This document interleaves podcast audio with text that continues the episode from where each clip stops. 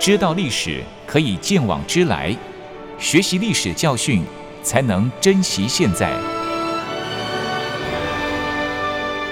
了解重要历史事件，请听汉声早安战史回顾单元。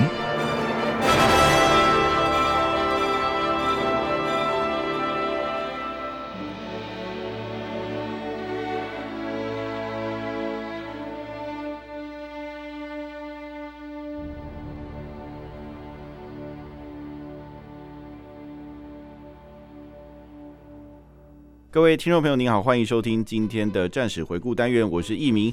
今天邀请到国防大学的傅明正老师来到节目当中，老师你好，易明好，大家好。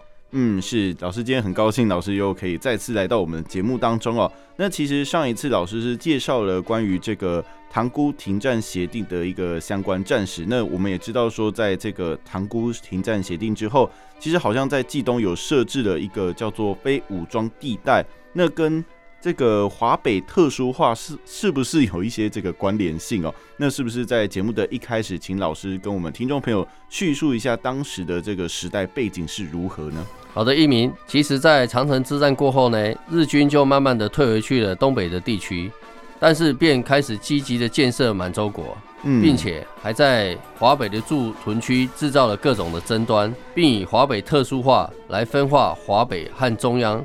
两个部分，嗯，并逼迫啊中央政府的军政势力，希望他们可以撤出华北的地区。那么我们可以看到，塘沽停战协定之后，华北就开始设置所谓的非武装地带，在当时是由亲日分子殷汝根来负责管理该地区的行政事项。原本认为在这样的环境及氛围中，中国与日本的冲突会渐渐的趋向和缓，嗯，甚至可能暂时停止相关的军事冲突，嗯，但是却万万没有想到，在民国二十四年五月发生了一件河北事件，在当时日本在中国驻屯军的参谋长酒井隆大佐与日使馆的陆军武官高桥淑君等人。又开始说义勇军，也就是孙永群的群部，嗯，已由啊热河这个地区进入了河北的非武装地区，嗯，而这个指令便说是由中国政府在背后所指使的，也因此诬赖了给国民政府。事件啊不仅仅是如此，他们又说整个天津的日租界国权报的社长与政报的社长被暗杀的这件事情，也是中国的抗日恐怖团体所做的。嗯，那于是九井隆大佐就在民国二十四年的五月二十九日，开始向军事委员会的北平分会何应钦代委员长提出了一些的要求事项。嗯，那我在这边逐一的跟各位听众来实施说明。嗯，第一个是中国的中央军与啊中国的国民党党部需由啊河北省来撤离。嗯，第二个是罢美。河北省的主席于学忠，嗯，还有天津市的市长张廷鍔，嗯，第三个则是撤离啊宪兵第三团，并取消蓝衣社、励志社、北平分社、政治训练处及啊军事杂志社等，嗯，第四个对于啊华北地区的抗日行为，应该啊严予啊给予取缔，嗯，其实啊这上是。这些事项也都是啊日本挑衅性的借口罢了。嗯，假如我国一旦啊依照提出的事项来执行的话，便会影响到我国在河北省的运作问题。嗯，那这些争端也就是日本制造华北特殊化的步骤之一，也因此当时我国确实是必须小心的去处理跟应对的。嗯，是，其实经过老师的说明哦，这个日本真的是还蛮。怎么讲无理取闹的感觉？是 对，因为他居然叫我们的这个军队跟这个中国国民党的党部要撤离，然后还要罢免我们的省主席跟天津市市长，就是你一个外国人，然后要求要干涉我国的内政问题，这听起来就是极度的不合理哦。那其实老师刚才在跟听众说明的时候，一直有提到关于这个河北事件呢。那其实前面几集老师也有稍微提过。那这边是不是请老师跟我们听众朋友说明一下什么是河北事件呢？好的，那我现在来跟大家说明一下河北事件的由来。河北事件它主要是在发生民国二十四年的五月上旬，日本在当时的天津支那渡驻军，嗯，这支部队则开始找借口的说。在天津的日租界的亲日报纸向国权报的社长胡恩普还有政报社长白玉环被人杀害的事情，嗯，向我们实施挑衅。那这个部分刚刚已经有叙述过了，在这边就不多加以讨论了。嗯，那他所说的这些人，其实都是日本人所设计的。嗯，那这也不意外，因为当时这些都是日本常运用的手法。在五月二十九号的时候，日本驻屯军的参谋酒井隆，以及啊日本驻北平公使馆的副武官高桥坦，嗯，他们两个人就一同前往了居仁堂，与啊何应钦啊实施会见。嗯。那在当时呢，他们就向当时的军事委员会北平分会的代委员长，也就是何应钦提出了上述的四项要求。嗯，在当时，因为他不敢擅自的自作主张，也因此当下则立刻速电了给委员长及啊行政院，是对于所面对的当时状况实施啊报告，并请示委员长该啊如何回复日方。那这个时候，汪精卫啊，则复电说，有绝对不能答应者，有即使可行者，亦由我方自动行之。嗯，以啊较和缓的口气啊予以拒绝。嗯，那一直到啊六月四号的时候，酒井等人又再度来见，这次呢，则啊较为严谨及正式，对啊何应钦提出了撤退中央军以及啊罢免河北省主席于学忠等五项的要求。这次又比上次多了一项，但是还是被何应钦给回绝了。嗯，在事件后的发生后三天，也就是在六月七号的时候，在天津的日本驻屯军司令梅津美治郎中将则在天津召开了一个扩大的军事会议，也因而决定了最后的手段。为什么？因为他觉得对于何应钦的答复是相当的不满意。嗯，怎么说呢？主要是。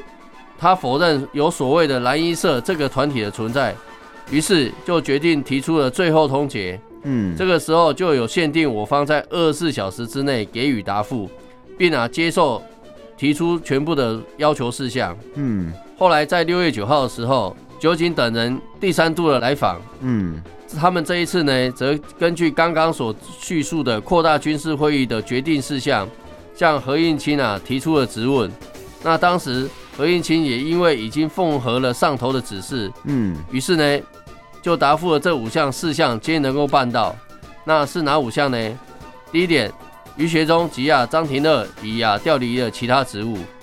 第二个，军分会政训处啊已经结束了，宪兵的第三团也已经调离。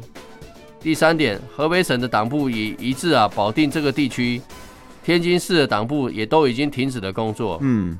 第四个，日方啊，则认为有碍两国邦交的团体，如啊励志社、军事杂志社，都已经啊结束运作了。嗯。第五个，第五十一军啊，已经啊决定调离了河北省等地区。嗯，是这样听起来，这个日军的这个最后通牒一下了之后，感觉我们就被迫答应了日军的这个相关的要求哦。这样听起来，日军其实是还蛮蛮横无理的。对，是因为他他提的跟前面讲的一样哦，就是还是非常的奇怪，因为你凭什么一个外国的政府来干涉我国内政，然后跟相关职务的这个任命呢？这听起来真的是蛮奇怪的，但是不管怎么样，最后的结果似乎是同意答应了这个日军的相关的要求。哦那可以请老师说明一下，为什么最后又增加了四项要求呢？好的，一鸣。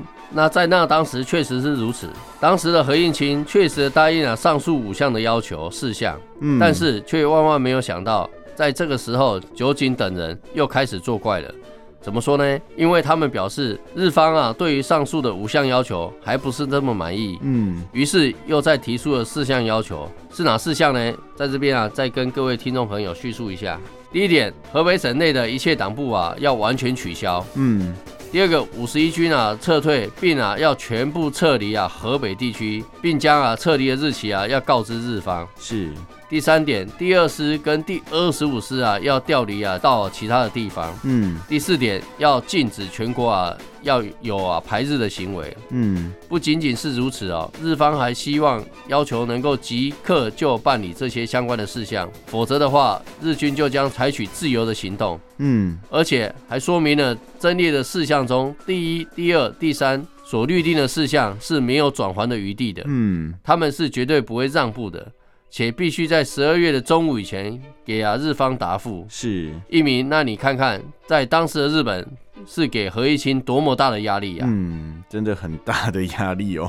是的，那在这个时候呢，何应钦也马上就电告蒋委员长及啊行政院。嗯，那这时候行政院啊也即刻给予复电，特别叮嘱在二三项的部分，应该由何应钦啊自己来决定处理就可以了。嗯，那在那个时候比较麻烦的是第一跟第四项这两项要求，则必须啊等到明天由啊中央临时会议通过后才可以告诉他。嗯。但是呢，蒋委员长也在这个时候电令给行政院院长，就是汪精卫。嗯，他那时候说到，撤退的问题是最重要之关键，应啊绝对给予拒绝，不能够接受。嗯，并嘱咐何应钦说到，高桥之决书切不可以书面答复，应拒绝之。是，但是为安抚日军，何应钦啊做了一些的措施，把于学忠调离河北，张延二啊免职等，但日军啊仍是不满足的。一方面追加要求，同时啊逼何应钦啊要在上述要求上签字。嗯，在当时何应钦也抵不住了日军的压力，所以在六月十号的时候，何应钦就在军人堂会见高桥坦，并且亲自向他说明日方的四项要求。嗯，我方啊都已啊全部接受，未经啊蒋委员长同意，竟然就把中央军啊给撤出了河北。是。那在蒋委员长的心中，华北就是党国存亡的关键所在。他得到这个消息之后，可以说是气得发抖。是在那个时候，形容是悲痛欲绝，实无力啊举笔复电。嗯，那宋美龄夫人见到他如此的激愤，便在一旁啊陪同哭泣，两个人可以说是彻夜未眠啊。嗯，在当时，谁都没有料想到十一日的时候。军分会的副组长又突然转来了高桥索尼的一份绝书稿一件，嗯，请他能够啊照善一份，并且在上面啊签名盖章啊，并啊送交给日方。嗯，当时何应钦啊是立即给予拒绝的，并且推完了决书一稿。嗯，这次的决书稿又增多到了附带三个事项。嗯，各位听众。现在我们所说的决书，就是在刚刚所提出的九点要求的备忘录，在日本的时候叫做决书。是，所以一鸣，你看看我们上述的整个状况，可以想到当时的日本是一再一再的逼迫国民政府退让相关的主权啊。嗯，是，其实日军的这个侵华的行动可以说是步步逼近哦。这个慢慢这样看下来，他们真的是有计谋的在。做这件事情哦，是对，而且他提的后面提的这个四点哦，其实听起来更 更加的匪夷所思哦，尤其是这个第二跟第三点哦，为什么我要把我的军队撤离我自己的国家，依照你的日方的要求撤离我的地方，然后按照你的要求撤到你想要的位置，然后第四点说这个禁止全国排日行为，这个听起来也是。不合理的，对，也是不合理的。为什么你你对我并没有什么统治权或者是什么？你为什么可以要求我做这样的事情呢？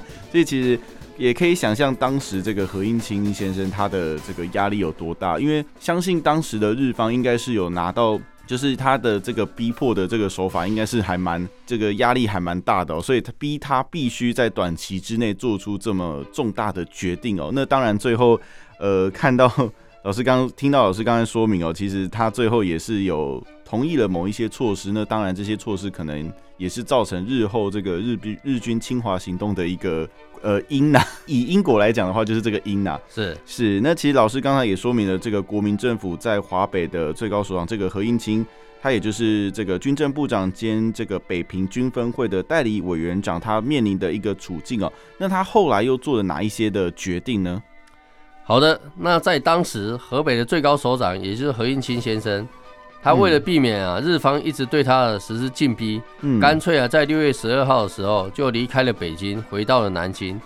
可是万万没有想到，日本对他签约压力并未啊因此而有所减缓哦。是他回到南京之后，日方仍继续给予他施加压力。要求他以书面答复啊决书。嗯，那在当时呢，蒋委员长在西南督促四川的建设时，南京的中央政府则由啊行政院院长汪精卫来主持。是何应钦啊与日方周旋了三周，仍然没有办法去抵抗这一股压力。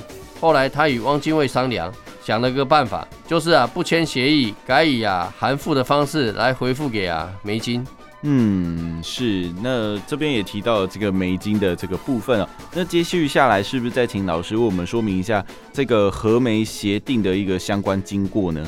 好的，在六月十五号的时候，又接到北平军分会的电告通知，说日方高桥坦要求将决书改为备忘录，是仍然要请啊何应钦代表在上面啊签字。嗯，经过提报之后，同一日国防会议则讨论出结果。仍然是给予拒绝的。嗯，于是呢，这一直到六月二十一号的时候，我方又再度接获在北平军分会的电告通知。这个电稿是抄送高桥坦送来的梅津美治郎代理的一个通知稿。高桥说这是梅津的一个好意，他已经做出了最后的让步。嗯，希望我方能够承认，再回电给梅津做一个结束。其实原稿是这样说的。六月九日，由九井隆参谋长所提出之约定事项，并关于实施此事项之附带条件，均承诺之，并啊自动其时实现，特此通知。嗯，在当时，何应钦也将接获电报的整个经过向上实施回报，同时也请示了行政院研议后给予指导。嗯，但后来呢？则只是要坚决的否认所有的附带事项。嗯，这件事情一直拖到七月六号的时候，才将它修改完毕。这次则是由何应钦亲自出名，以打字的便条致函给梅金。嗯，原文是这样的：近期者，六月九日，酒井参谋长所提出的各项事项均承诺之，并自主的齐齐遂行，特此通知。此致梅军司令官阁下何应钦。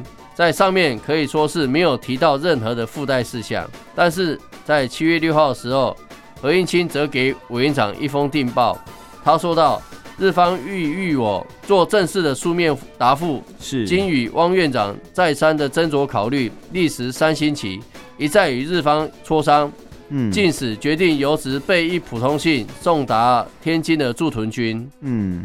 蒋委员长收到电报后，隔日七月八号就指示了，此信如未发出，务请重缓。嗯，即使要发，亦应有字句之修正。嗯，但是呢，蒋委员长电报抵达南京的时候，何应钦的普通信早在六号的时候就送出了，来不及改正任何的文字的。嗯，那其实蒋委员长。虽然非常不满意何应钦一昧的顺从日方的态度，但他认为何应钦并未在和梅协定上签字，应无是大碍的。嗯，我们可以从他在蒋公日记上速度的表示信未签字，应钦未予签字，倭寇人逼达决出，坚决拒绝，然未签字等这些字眼，是认为。可能渡此一关，又为国家之幸事也。是，所以蒋委员长也确实相信何应钦是没有签字的。嗯，既然没有签字，这个协定就没有就不会存在的。嗯，不久之后，国民政府就被迫重新组另外一个稽查政务委员会。嗯，在当时，则是由西北军的第二十九军军长宋哲元出任啊委员长。是，宋哲元就成为了华北军事与政治的领袖。嗯。在民国二十四年的六月，中央军啊与国民党的机构就退出了河北地区。在这个时候呢，华北地区真的是变成名存实亡。是，对于国民政府而言，华北不出不比东北，东北毕竟是关外。但是华北一旦失去了，将会导致中原的门户大开，这是绝对不能容忍的。嗯。那在这时候，蒋委员长也开始思考了，是否不再隐忍，立即发起抗日。他在日记中也可以看到，当时华北的失去对中国是多么伤害的一件大事啊。嗯，是。其实刚刚老师说明了有关这个河北事件，还有这个和梅协定的一个相关经过。对，那其实老师有提到说，其实。蒋委员长一直认为何应钦他没有签字，所以这个效力应该是不存在的才对啦。是对，就是我们以现代的角度来看，他没有签字，意思就是这个合约并没有真实的这个法律效力。那可以请老师跟我们说明一下，为何这个和梅协定它的法律效力到底是有还是没有呢？好的，一鸣。那其实，在学界也对于这个事件有许多不同的见解。是。那我在这边啊，引用其他老师或教授的论述来跟各位啊来实施说明。是，其实有些教授在研究啊和梅协定的时候，就注意到了何应钦在七月六号跟九号这两天都有致电给蒋委员长。嗯，我们也可以从给蒋委员长的电文中的内容，可以看到在结尾的部分，他分别是以资助警文、是警病文这些字眼，其实是代表这样的意思。嗯，主要是在显示何应钦认为这是一项外交的事务，并不是军事事务，所以在决策上认为由行政院来同意就可以了。嗯，所以在这个事件上，他并没有事先去请示蒋委员长，仅有在事后才向他做出报告。嗯，再来我们看整个协定的过程，虽然何应钦从未实日签字，但是我们看看何应钦的答复函其实是有生效的。怎么说呢？嗯、在民国二十四年六月的时候，当时中国方面也确实依照了日方所提出的要求去做，是。而中央军及国民党的党部也就真的退出了河北省。嗯，可见虽然当时是没有签字，但是实质上我们却都向日方来实施退让了。对。接下来我们来看看后续的发展。原本的河北省主席于学忠，他是东北军抗日派的，都已经下台了。是。后来又改由二十九军的军长宋哲元，西北军，他去实施代理。嗯。而宋哲元则率领军队进驻了河北察哈省两省，及啊北平、天津，并成立了稽查政务委员会。嗯。也就是说，在二十四年之后，南京的中央政府及国民党的力量。他事实上是已经退出了华北地区，嗯，蒋委员长也只得把华北的稽查两省交给宋哲元，嗯，其实也有其他的学者认为何应钦在处理和梅协定的时候犯了几项错误，怎么说呢？我在这边逐一的向各位来叙述，嗯，他也说到，第一个，何应钦擅自把中央军撤出河北，嗯，形同放弃中央在河北的主权。嗯，他把决书视为啊外交事务，但是这里牵涉到中央军的撤退，是。及华北军事将领的调动，也包含军事事务，他却没有请示总领军务的蒋介石，嗯，便便宜行事，铸成了大错，也成为了日后卢沟桥事变无法和平解决的因素之一。是。第二点就是何应钦以为这封普通信只是一封私函。他忘了他在当时是华北地区的最高行政首长。嗯，和梅之间无论是口约或书面，都是代表着政府的。是，其实它的严重性也不仅仅是如此。在当时，双方谁也没有想到，在当时那么一张薄薄的和梅协定，嗯，会导致两年之后，中日双方在七七卢沟桥事变协商的过程中。演变成两方都无法停战议和的关键。嗯，再者，又有学者提到一个问题，就是日本的决书还有一个附件，在和梅协定最早是在民国二十四年的六月九号，由驻屯军的参谋长酒井隆当面交给何应钦的九点事项。嗯，但是在事隔两天之后，也就是十一日，日方又提出了一个修正版。嗯，也就是由驻华的武官高桥坦所递交的协定。那我们先不管是高桥版本或是酒井的版本，嗯，其实真的在内容大致上都是差不多的，但多了三个附带的事项，嗯，其中有一个条件说到，条件内容是叙述跟有使日关系不良的人员或机构勿使其啊重新进入，是，意思就是说。撤出去的中央军以及啊国民党的机构不得再进入华北地区。嗯，那在当时何应钦跟蒋委员长报告的时候，并未说明到他的复函究竟是依据哪个版本，以致蒋委员长从来没有注意到务使重新记录这几句重要的文字，造成了后面的许多问题啊。嗯，是，其实老师刚刚跟我们说明这个和梅协定，还有跟后续这个七七卢沟桥事变，其实是有所关联的。对，那其实在这个。何应钦在处理这些和媒协定的部分的时候，其实他蛮多可以说是蛮多错误的嘛。是 对，就是以当时来讲，他有蛮多没有注意到的地方哦。对，那之后在和媒协定的问题之后，何应钦有没有一些相应的回应呢？那这部分是不是再请老师跟我们说明一下呢？好的，一鸣，确实在和梅协定及啊七七卢沟桥事变中，两者居然确实存在了相关的关系在，也在。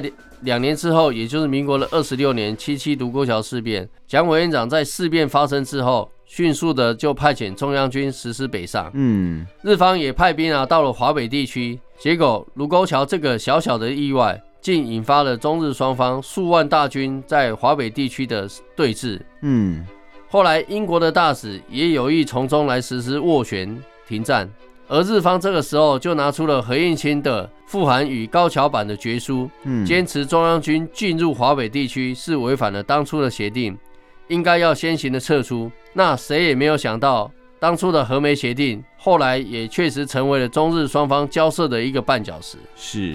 再来，我们看看何应钦之后的一个回应。其实他终身都是坚持者，他当时只是写了一封私函给梅津美次郎，是，并没有所谓的协定的问题。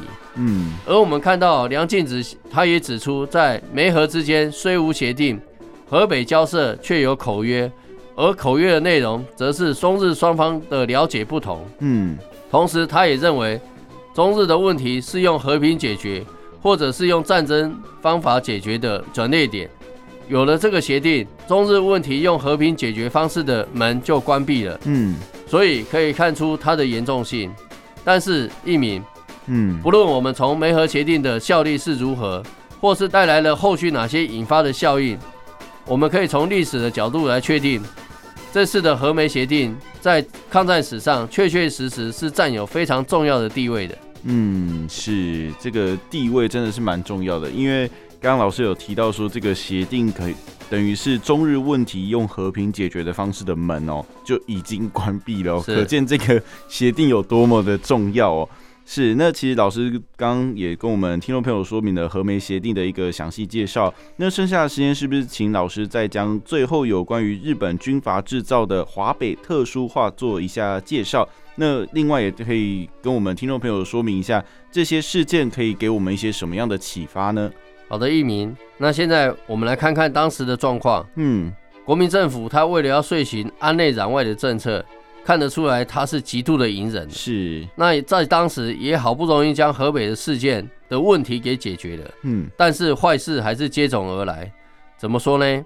在六月五号的时候，又发生了一件重大的事情。是，也就是有日本特务机关的人员约四人，潜入了察儿省的张北县城。嗯，被察儿省主席，也就是宋哲元的部队给逮捕了。嗯。那时候的日方土肥原大佐就指称这个事件是对日本军人的一种侮辱，是。于是呢，在六月二十八号的时候，就逼迫泰德纯中将与他们签订所谓的土勤协秦土协定。嗯，日军依也依据这样的协定，则又迫使二十九军退出了张北县以北地区，也就是啊宝昌、吉野、康保等地。嗯。并且以地方保安队来维持秩序，成为一个非武装地带。是，可见这些都是由日军刻意制造的。嗯，也由于日方有了和梅协定吉尔奇土协定这两项协定来护身，按照我国这样的退让方式来看，当时的满洲国的南侧应该是相当的安全的，是，应该是以获得充分的掩护才对。嗯，但是在日本当时的特务机关长。土肥原大佐还不是这么的满足，嗯，还要将华北的五个省份都当做他的一个缓冲地带，决定以建立华北五省亲日自治政权为他们的工作方针，嗯，也因此开始策划这项计谋，于是开始间接收买一些或利用一些分子在河北、山东、山西、绥远与察哈尔这五个省份发起了自治运动。让他们能够脱离中央的掌控，嗯，并置于日军的掌握之下，是，也一直到了一月，民国二十四年冬天左右，嗯，整个华北的独立的声音开始受到了鼓动，而且越来越严重。在此时，蒋委员长则派遣了参谋次长熊斌，要他尽速的北上去安抚这些地方的首长，请他们一定要小雨大义。嗯，我们看看。在当时，我国正处于内忧外患的状况，更需要全国性的团结精神，也就如同我们现在所一直强调的全民国防是一样的。嗯，要是动起来，当时也是如此。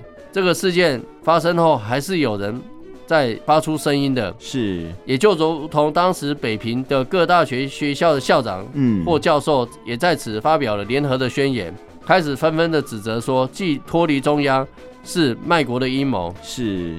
也就反对了华北这些自治的运动，也因此，这个团结奋斗的舆论压力及在种种的因素之下，华北五省自治的阴谋始终未能得到实现。嗯，可见在当时的国人爱国的情操有多么的伟大。